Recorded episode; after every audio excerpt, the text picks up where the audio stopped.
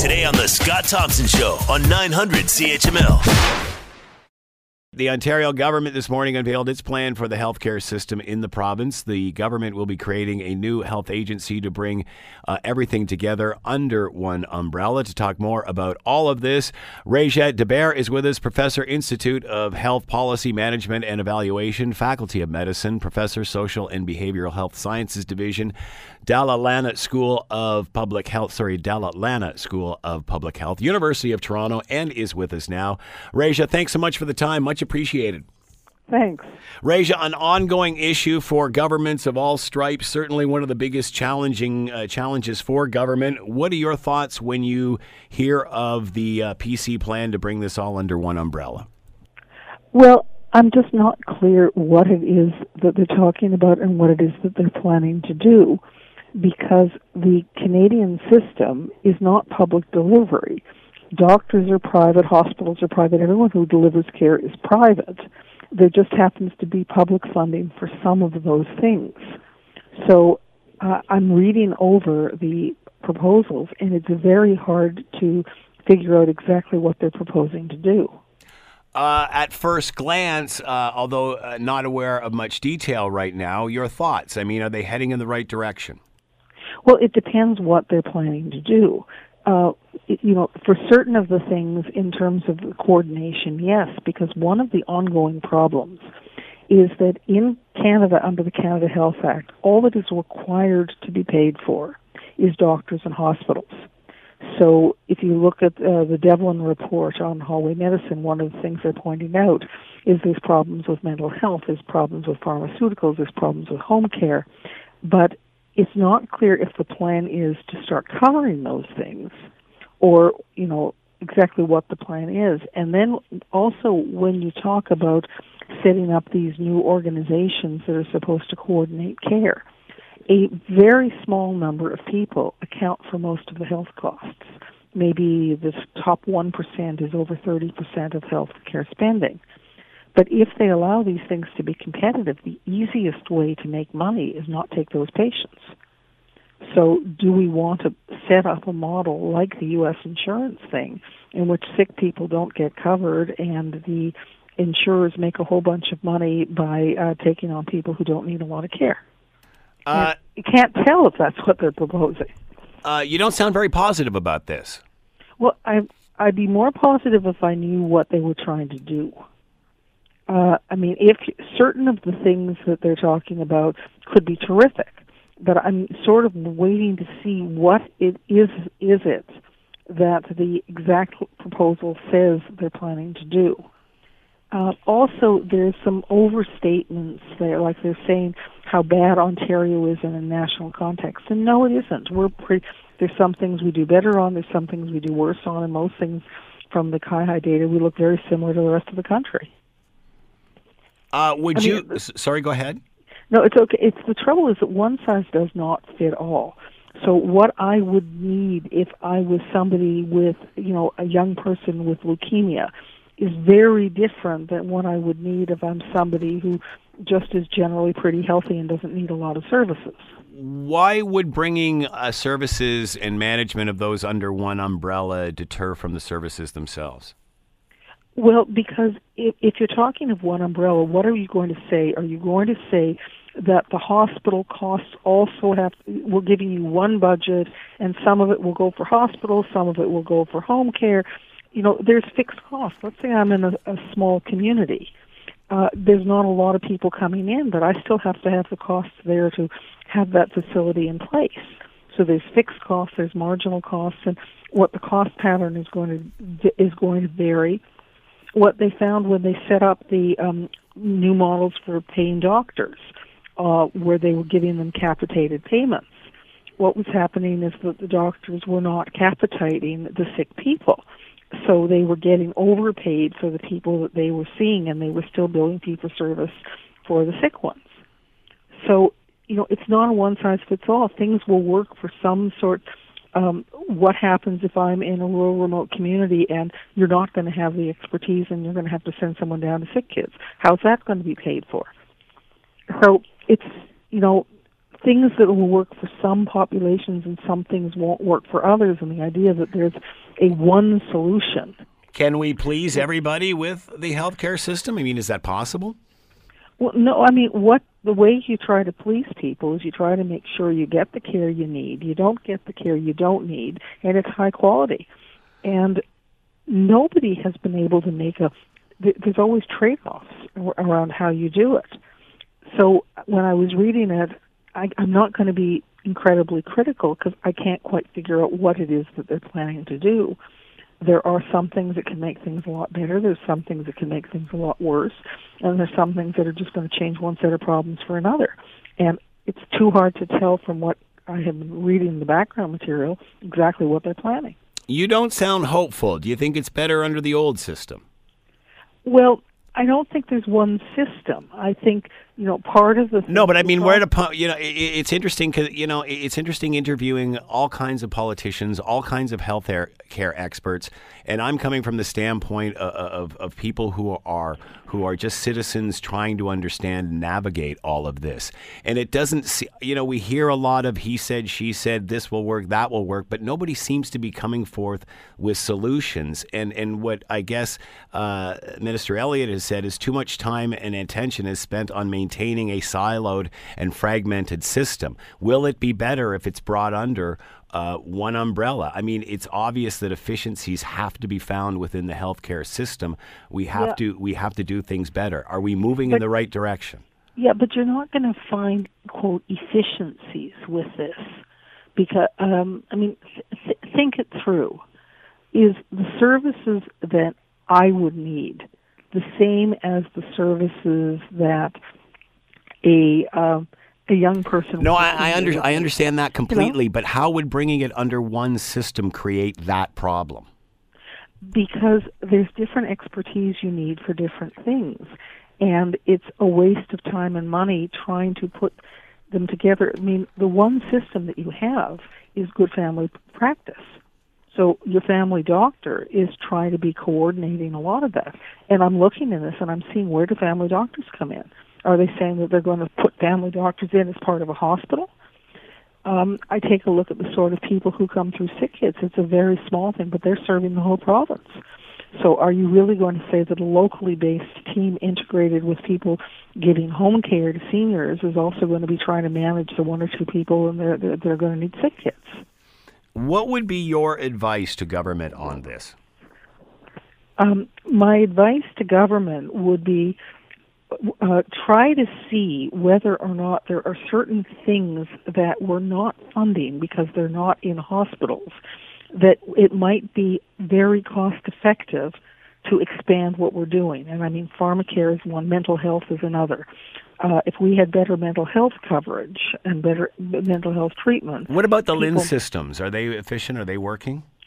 Well, I mean, all the LHIN was was a way of saying let's fund instead of sending the money directly to the hospitals, we'll send it to this intermediate organization. So were they working? Not particularly. They, what they were supposed to be doing was coordinating a lot of the other non-hospital services, and I don't think they're necessarily doing it that well. The other thing is that the boundaries that they have for the LHINs don't always make that much sense because they're cutting across uh, municipal boundaries and they don't necessarily coincide with how people are getting care. So they're doing some things well, but there's other things that, yeah, could be improved. You're listening to the Scott Thompson Show podcast on 900 CHML. Going to bring in Tim Powers, Vice Chairman, Summa Strategy, served as an advisor to national party leaders and cabinet ministers. And uh, also, uh, obviously, going to talk about what's going on in Ottawa, but want to get his take on what's going on south of the border as well. Tim, thanks so much for taking the time. We appreciate your attendance here. I am happy to be with you, Scott. Just to let you know, I'm adhering to the laws. I'm pulled over on the side of the road. If you hear blinking, that's the hazard lights. Attaboy. Just so we want to be in line with all those Ontario laws about driving. Good for you. I'm glad to see you. There's no need breaking the law just to be on the show. We don't ask that of you. That's for sure. Yeah, and I don't think you guys would be rushing to my defense either. Of anyway, course yeah. we would. I'd do anything I could to help. You know that, Tim. Thanks, uh, Scott. You could tweet out like Trump and Cohen. That that'd be a good thing. I it. feel great then. All right, before we touch on uh, everything that's happening in Ottawa and SNC Lavalin and such, uh, south of the border, uh, Michael Cohen, his personal Trump's personal lawyer, testifying. Will we find out anything new here? Is is this just titillating TV? What's going to happen out of this? There's a lot of titillating TV and raucous radio these days, I guess, with all these sorts of stories. I don't think we're going to find out anything new, but it, it really, I guess, it depends on what what is going on between Trump and Cohen. Who wants to stick it to who? Um, certainly, Trump before has uh, has come out and whacked Cohen when statements have come out. Does Cohen plan uh, some sort of revenge? Um, I'm I'm not so sure, uh, but you you can never predict with both of these particular characters because they seem to seem to be a bit whirly and devious. Scott. Uh, that being said, the White House painting that picture of Cohen, and I I don't think we need too much proof of that. Uh, that being said, does not not bring up the question. Well, what the heck's he doing hanging out with him and letting him be his lawyer for ten years?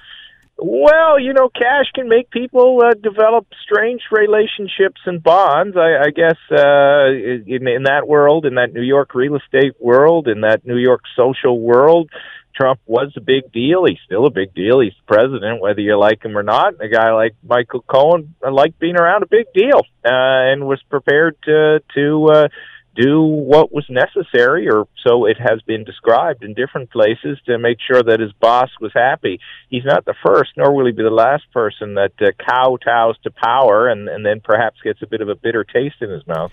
All right, let's move uh, up north of the border. Uh, the prime minister announcing late yesterday that uh, Jody Wilson-Raybould can testify as long as she doesn't touch on areas of the case to, to, to harm that in any way. Why is this happening now? Is there a deal? Um, uh, is there a mm. win-win for everyone here?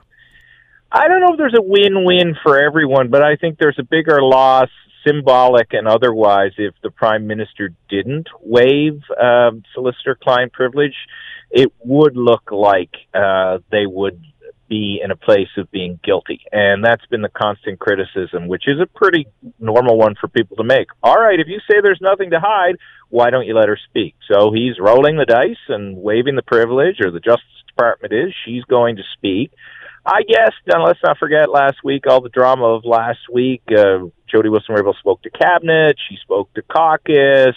She continues to say eh, she's a team, you know, she's going to be on the Liberal team in October when the election is happening. She's going to run again. So I guess they're hoping whatever she has to say can be managed more effectively than the way they've managed this thus far. But they must know what she's going to say in order to allow her to the, freedom to say that. I mean, there has to be some sort of guideline moving forward, uh, or are they just all right? Let her go out and spill the milk. We'll just get ready with the napkins to mop it up.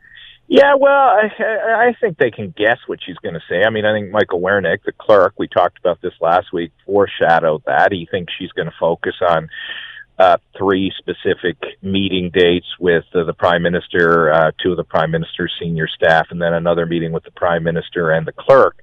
Uh, so if that's what the, the, the government is hoping she'll speak about, I'm sure they will offer their rationale around all of that um, you know, Miss, Miss Wilson Raybould has a bit of credibility on the line too here. She can't appear that this has all been about a revenge plot and a, a, a deal to, you know, uh, get rid of Gerry Butts, who left last week, the principal secretary. So she's got to strike a point and, and, and have people understand, all right, if you did feel you were pressured, because this has been the pushback, as you know, why didn't you step down? Because that's what the ministerial convention right. would suggest. So it'll be interesting to see how those things play out, how she has response to that question, because no doubt she's going to be asked about it.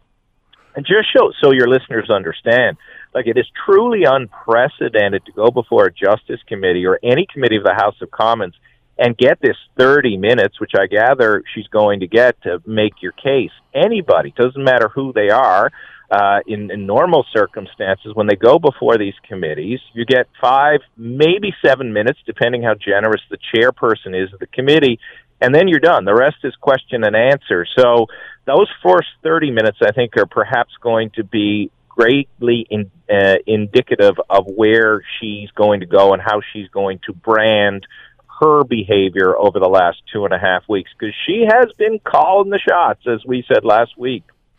Uh, where, say she comes out and says that she was pressured, where does that leave what the clerk of the Privy Council said? I mean, again, is it end up being a definition of what is pressure? Uh, it bothered her, it didn't bother him. Where is that going? Uh, well, it depends, I guess, at who she points the finger at and says she was pressured. I mean, maybe all of the fingers are going to end up being pointed at, at Gerry Butts, um, and he's now gone, as we know. Um, the prime minister has never hesitated to apologize. I think that may be the next step here. If she says, "Look, I felt unduly pressured," prime minister can come out again. He apologized last week, as you know, saying I should have said something when she was being denigrated in editorial cartoons and elsewhere.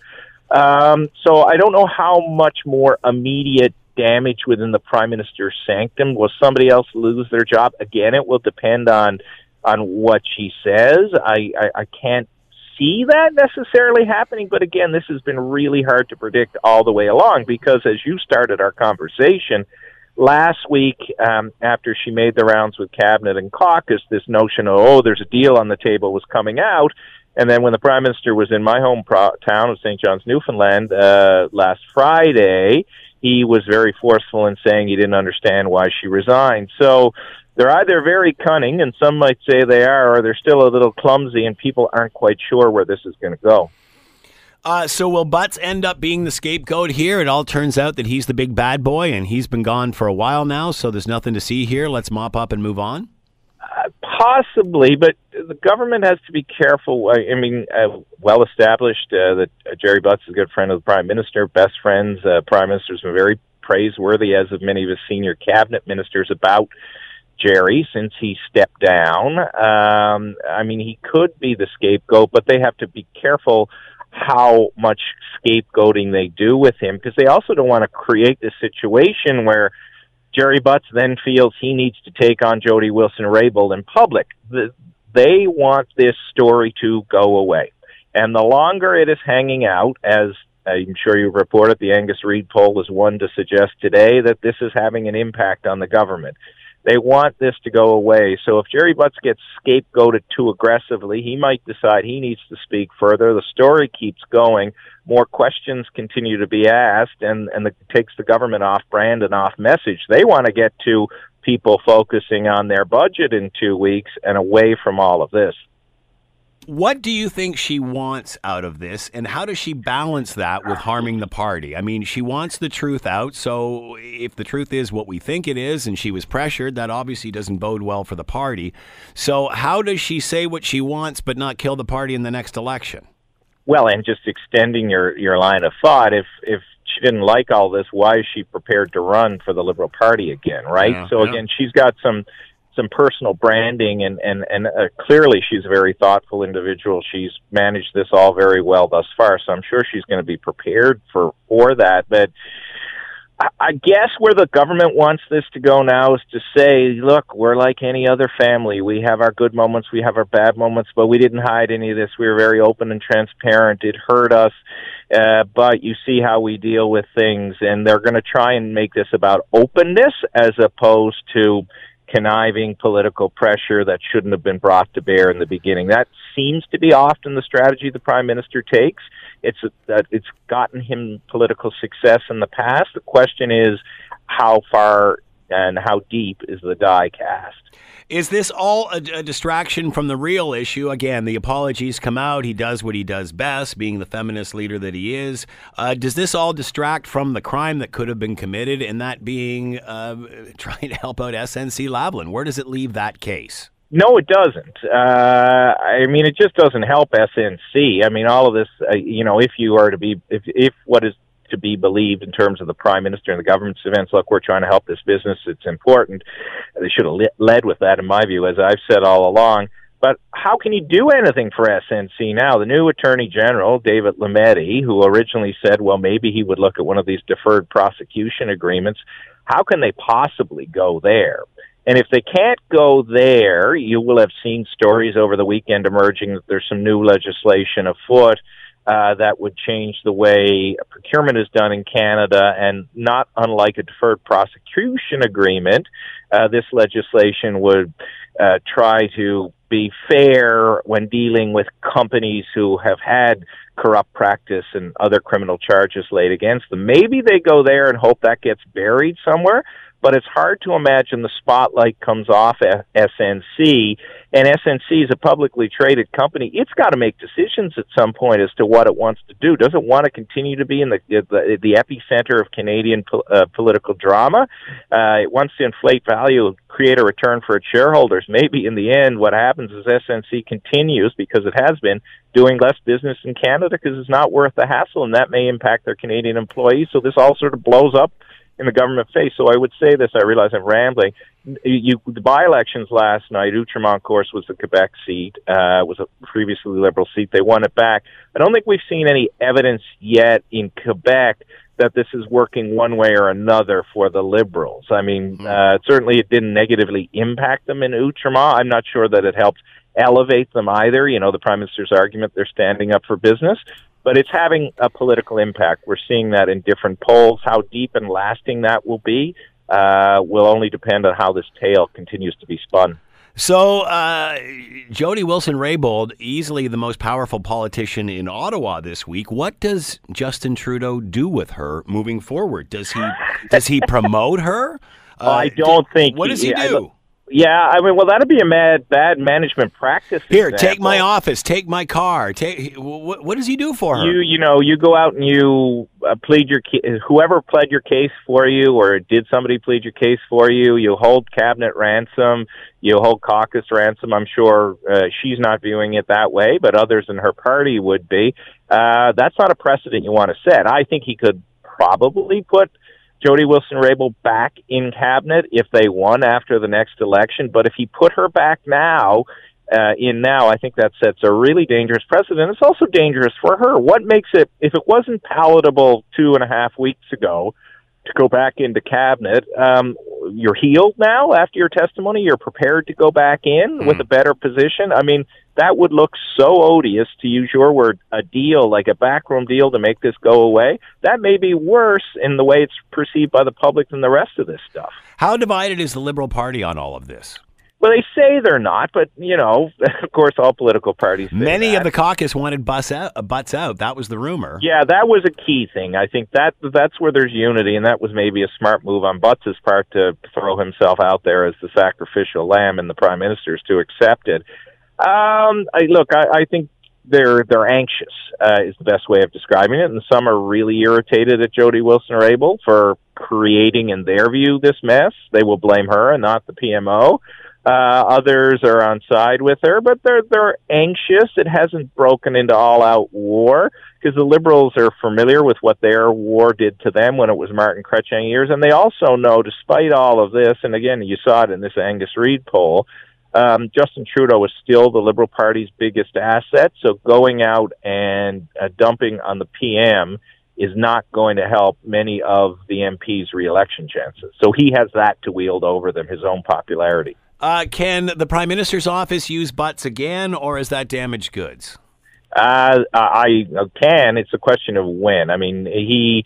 Uh, I don't think he can come back into the Prime Minister's office, but the suggestion around here in Ottawa is that he will be part of the campaign.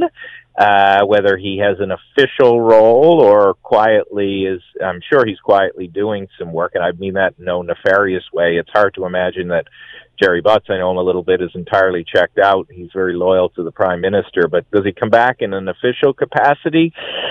He could in in in in the party, but I think it would be a few months before that happened.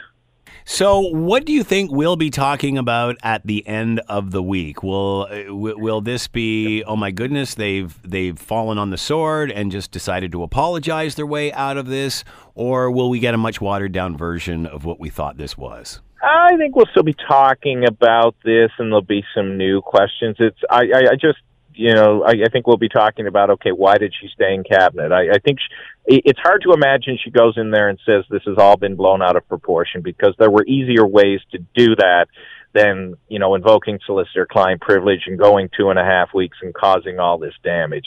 I think the discussion at the end of the week is going to be okay Does somebody else need to go? And the opposition party is going to make this about how you know deep is the government rot? Where else is this happening? And is there going to be some other sort of special deal for SNC? Is this too deep in the woods for the average Canadian? I think the issue itself is, but I think the constant message about likely the government did something wrong hangs around there. And when you put it in with other things, which the opposition, the government's critics will do, that's where the damage would come. Again, it was really interesting in that Reid poll, and it's only one, and I don't have any commercial interest in the Reid poll. State that I actually own another polling company, but I think it was 70 or no, 60 odd percent of Canadians thought that there was something wrong. So the guy, you know, the opposition are going to want to play that up. So they don't know the finer details of all of this, but something doesn't feel right, and that's what uh, the the opponents of the government will push, and the government will try and say, "Look, we may have been clumsy, but we did this for right reasons. Look at how we have tried to put all this back together. shaming us for not being better at that, but in the end, we all that was right was done. We're sorry if we felt uh, the the minister felt she was pressured. That wasn't our intention." Our intentions were good. So that will be the spin battle that happens afterwards. Uh, we've talked in the past if the prime minister will run the same sort of campaign he did the first time, the warm and fuzzy, the the sunny ways, the selfies, what have you. Have the events of the last several weeks, or even since Christmas, uh, changed the campaign strategy at all? Um, a little bit. I mean, I think he's going to find. I, I think he hoped, and most first-term governments hope that their mistakes are easier to brush off in your first reelection bid.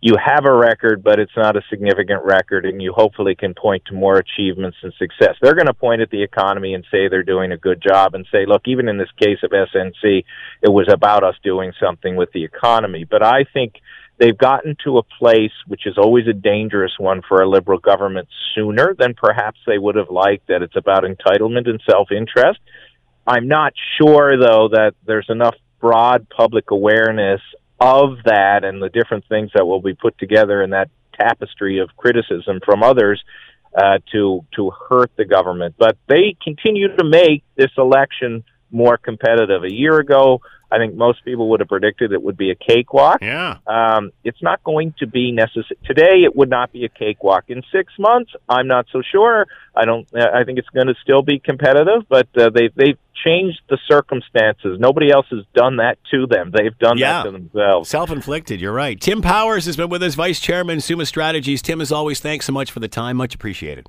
Talk soon, Scott. Bye. You're listening to the Scott Thompson Show podcast on 900 CHML. We always love talking about this great city and uh, the little communities within it that have just exploded. In when did I come here? 2000? 1999? I can't remember now. Somewhere around the turn of the century. Uh, anyway, it was very different Hamilton then than it is now, and we spent a lot of time talking to people and trying to promote the city and and and wondering how it was going to move to the next level, how it was going to move forward and grow. And little did we know it was all these little beautiful neighborhoods that had been in the uh, in the city forever that were going to rejuvenate themselves and and really start start this growth from from the street from the ground level up. And, and, that's exactly what's happened. And i mean you know you just have to look at communities and, and, and what's happened uh, in, the james street north area and so on and so forth and how those little pockets are starting to spread including barton street. Uh, barton street bia doing what it can to bring that street back to life. They've got a good start. They got rachel braithwaite there executive director barton village bia and with us now. Rachel thanks for the time. Much appreciated my pleasure, Scott. Thanks for having me on again. All right, so let's before we get started in, in, in talking about the history of the street and such, give us uh, all the stuff in regard to the event you having uh, coming up in First Friday and all that sort of thing. Yeah, for sure. So we are doing our uh, we're starting new new monthly events this year. So the first Friday of every month, we're doing Barton First Fridays, and it's basically businesses along the street have been partnering with local vendors, and we've just said let's all do it on the same night. So they are. They're all working together. And a lot of our businesses are staying open late till 9 p.m. And they're hosting local vendors. They're hosting live entertainment, artists, that kind of stuff. Um, and then uh, doing specials often. Um, we're really excited because this Friday night is the opening of the Playhouse, um, which is is beautiful now. So that's completely being revitalized. We're really excited about that. And then we've also got um, Shay Dine um, is running a cooking demonstration at 541 at 630. So lots going on. It's exciting. And this is going to continue starting this Friday, the first Friday of every month moving forward. You got it. So, uh, obviously, spawned off great things happening in other parts of the city.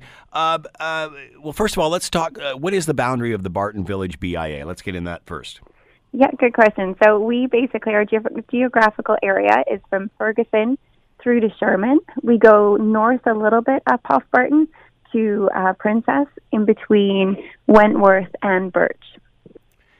So, uh, how uh, describe Barton what it used to be in its heyday, and what happened? Well, Barton is Hamilton's historic shopping district, right? So it's got the beautiful historic built form, beautiful buildings. They were always, you know, the kind of mom and pop shops where there there was a commercial on the ground floor, and then the the business owner would live above, and they would own the building. They'd take great care and take great pride in it.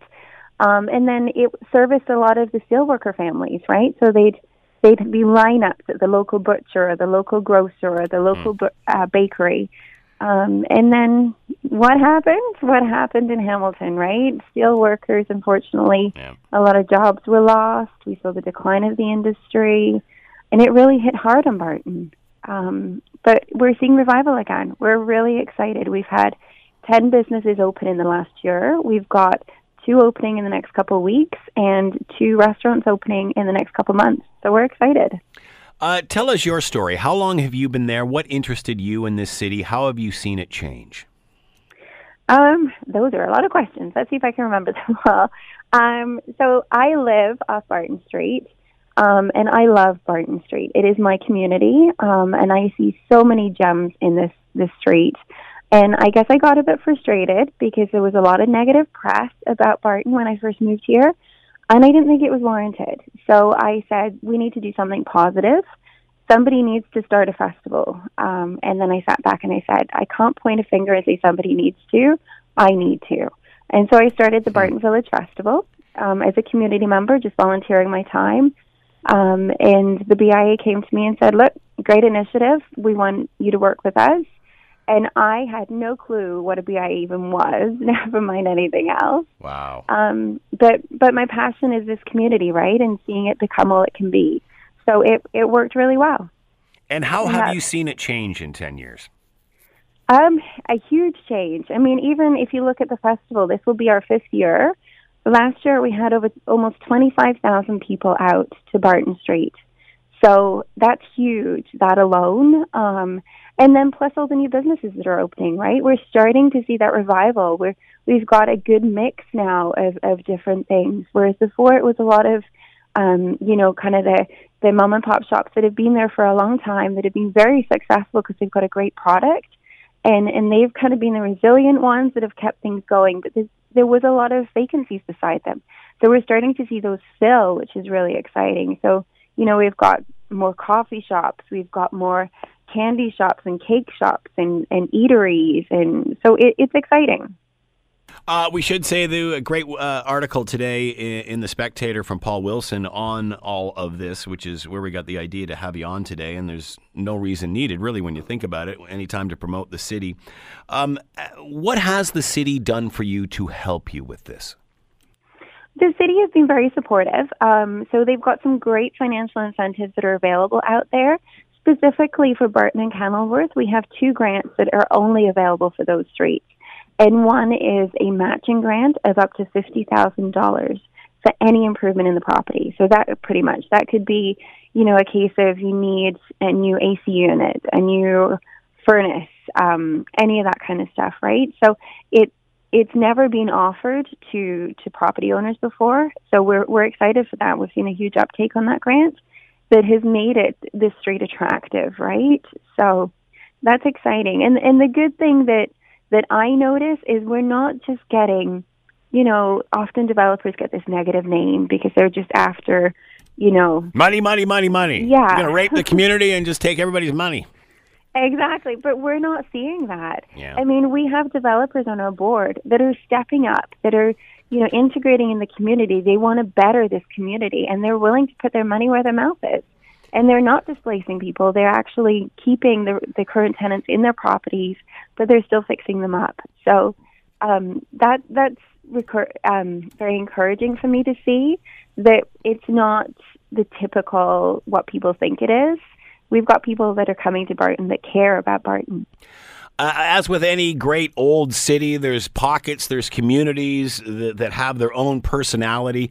Uh, and I guess the first th- that we saw recently that, that, that has established itself, obviously James Street uh, North, in, in regard uh, to Supercrawl and Art Crawl and, and, and such, we've seen that organically grow. We're now seeing that in, in other pockets throughout the downtown. What can you use from other parts of the city as templates? Uh, is there something you can take, or is it not a one size fits all? What, what can you learn from the other communities who have experienced this and where we've seen growth? Mm-hmm. Good, good question. Um, so I would say they're all somewhat individualized for sure, but collaboration is huge, and that's how you be successful, right? So in Hamilton, we have 13 different BIAs, and, and we're a good, close group that where we do share ideas. And and you know there's a lot of r&d rip off and duplicate because there's no point reinventing the wheel. If something works there let's try it here right? So um, sometimes it works and sometimes we need a different model slightly. But um, but definitely there's there's a lot of collaboration that happens, which is great. When you see one take off or a situation that works, does it spawn others, or is it all interest in the same area? Because now many will say, well, that's not where the real opportunity is in. Now the the real opportunities are in Barton or Ottawa or wherever. Uh, James is done in that respect; it's already been discovered. Um, mm-hmm. uh, as you move forward with this, does one spawn the other? Sometimes, for sure. Like, I mean, what we've seen with James Street is unfortunately some um, tenants have been displaced a little bit. Mm-hmm. Um, and so they are looking for new areas. They're looking for new locations that are still somewhat affordable that they can move to and keep running their studio or their space. Um, so definitely, um, things like that do um, spread out to other areas, if you know what I mean. I mean, we had a few businesses with the LRT issues um, who had to leave their property for whatever reason that have come to Barton Street. So, I mean, one of those is St. Vincent de Paul that completely transformed transformed 75 square foot um, space right on Barton Street. So, completely renovated a building, made it beautiful, and now we have a great retail space on Barton. You know, you bring up a very valid point that I didn't think about. And, you know, again, for years, for decades, it's when's the turnaround coming? How do we keep fueling this? And then um, once it does happen, uh, all of a sudden you have different issues on, on, your plate now that things start to become successful. And that is displacement of those who kept those communities alive, uh, you know, way back when times were difficult. Are mm-hmm. you seeing, are you benefiting? From that displacement in a sense that you know people are moving from one neighborhood to another or finding out uh, where the next opportunity is? A little bit for sure. Like i mean if you look at some of our businesses some of them have been displaced from other areas or a lot of them the majority in fact are new businesses that have a dream. And currently we're one of the only locations that can fulfill that dream because we're one of the locations that have still got that affordable rent piece right? So I mean, the displacement thing is a, is a big worry for us for sure because we, you know, don't want to displace people. Um, I think it's unfortunate that the mom and pop style of, you know, live above, work below is really dying down. And, and that saddens me because when you purchase a property and you mm. own that property, you've got stability and you've got the ability to say, you know, it, the rent's going up either side of me doesn't affect me because I own my property. So that means that that business is going to be stay, able to stay there and stay open. And because we're not seeing that model as much, it does worry me. So, what is the new model? How do you make it work? Well, from the majority of our businesses, it's they're all leased, right? And then they're the residential above are, are leased out to different people, right. not the same typically. Um, and I get, you know, that's just the way things are. I think the reason it is that way, though, is because it's so hard to buy commercial property. Yeah. You have to have a larger down payment. You need to do environmental assessments. You need to jump through so many loopholes. It's it's it's hard. When you started this, did you know what you wanted Barton to be, or just that you wanted it to be better? How do you make sure when you're doing this, and we've talked many times with many city officials about this, you're building something, but you're not building it from scratch? How do you make sure you don't get halfway through and go, "Ooh, shoosh, we should have done it that way instead of this way"? w- what about the plan? What do you want this to be? So I don't think I ever thought I want Barton to be better because I've always loved my community. It's always been a how do I showcase Barton and how do I make it shine so that other people can fall in love with it like I do? Um, so Barton has always been a great community. It's a resilient, it's a real community. Um, and I think that's one of our strong points, right? You, you know, it's not a case of, oh, Barton, you know, poor thing, or let's make it better. Let's, you know, that's not my Well, people mentality. will always compare it to one, you know, to what it once was, Yeah. and and how it was flourishing during those times of the steel industry and and, and servicing Mm-hmm. the residents in the North End and such. But obviously, with that gone and the vacancies, you know, it is what it is, right? That's reality. Oh, for sure. Yeah, yeah, no, for sure. I would argue, though, if you've got some of the best businesses on Barton Street, because they're here still. They stuck it out through the thick and thin, and they're still successful, right? And there's a reason they're successful because they've got a great product or a great service. Why did you fall in love with Barton? Because you were Um, there, you were there uh, ten years ago before Mm-hmm. this this was th- this uh, refurb was starting. So, what did you see? Where was the where was the potential yeah. for you? I saw the community. I saw that you know it was almost like this this gem that just needed a little bit of shining, so to speak. That, that there's so much potential with Barton Street. It's such a beautiful street with a great community around it, and and just yeah, I think I saw the potential, and I saw you know I really integrated into the community, which I think is key.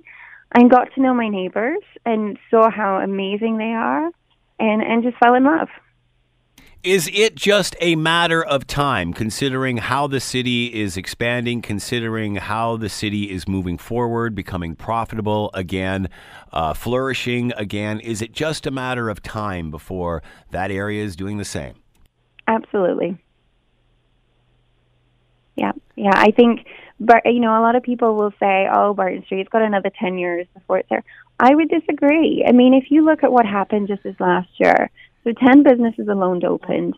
We had huge redevelopments. I mean, Westinghouse that sat empty for 32 years is now being completely redeveloped, and we're getting seven floors of commercial space. The Playhouse Cinema, which sat empty for another number of years, has now been beautifully restored. I mean, it's absolutely gorgeous, and their opening night is on Friday. So there's been so many huge pieces that are happening on Barton Street that people never thought would happen. So it, it's happening. And I guess in the end, the proof is in the pudding. If you can see progress, I mean, uh, there it is. I mean, you can't deny that. Yeah, absolutely. What do you want Hamiltonians to take away from all of this? What, what, what do you want, especially when you're having things like First Fridays? What do you, what do you, is this strictly for community? You're trying to bring in those from outside? What do you want Hamiltonians to take away from this? Um, I want them to give Barton another chance. I think a lot of people um, who aren't familiar with Barton Street or they they were here in the heyday, so to speak, and they've seen it at it, its downtime. I want them to give it another chance, right? I think if you come out and experience Barton Street, you will change your perception. You will see that there's all these great new little restaurants and coffee shops and stores that have opened, and it's a great place to come that's welcoming and open and and just give it a chance, which is why we're doing the Barton First Fridays, right? We're we're giving you that night where, you know, come on in and experience. All right, let's uh, plug uh, First Fridays again. Uh, first one kicking off this week. Uh, again, give us a quick synopsis what you're trying to do here. Mhm. Yeah, yeah. So Barton First Fridays, the first Friday of every month, um, from three to nine. We basically all our businesses will be open till nine p.m. and they'll be hosting local vendors, um, local artists, crafters, and entertainment. Um, and then we often pair it with with something special. So this this week we're excited because we've got the opening of the Playhouse, and um, we are also doing with Shay Dine a uh, cooking demonstration at 541. So we're excited. All right, I'm going to read you a note I just got from a listener, and I'll let you respond to this because they're talking about the heyday. When I was a child in the 60s, my grandmother used to take me to Barton Street on Saturday afternoons. You couldn't move on the sidewalk. Fruits, vegetables all lined the shelves in front of stores. My greatest memory of Barton Street was hearing the Salvation Army band playing All You Need Is Love in front of the old General Hospital and listening to people sing along. Those were the days. Finish that. Finish that sentence. Finish that paragraph. I, I I think that's amazing. I love that story. So those are the days, and those are the days that are going to come back. I think. I mean, it might not be exactly the same because unfortunately, we don't have the local butchers and the local greengrocers, and it's going to be a bit different. But it, it's coming back. I mean, our festival, like I said, we fill the street with live music and entertainment and a pop-up park, and so it's coming. Website to find out more? bartonvillage.ca. Bartonvillage.ca. That's bartonvillage.ca uh, this Friday, the first. Uh, first Friday, and uh, continuing every single month, 3 till 9. Uh, Rachel Braithwaite has been with us, Executive Director, Barton Village BIA. Rachel, what a great selling job. Uh, congratulations. Keep up the great work. Thank you so much, Scott. Have a great day. This is the Scott Thompson Podcast, available on Apple Podcast and Google Podcast or wherever you get yours. And don't forget to subscribe, rate, and review so you don't miss a thing. I'm Scott Thompson, and thanks for listening. The Scott Thompson Show, weekdays from noon to 3 on 900 CHML.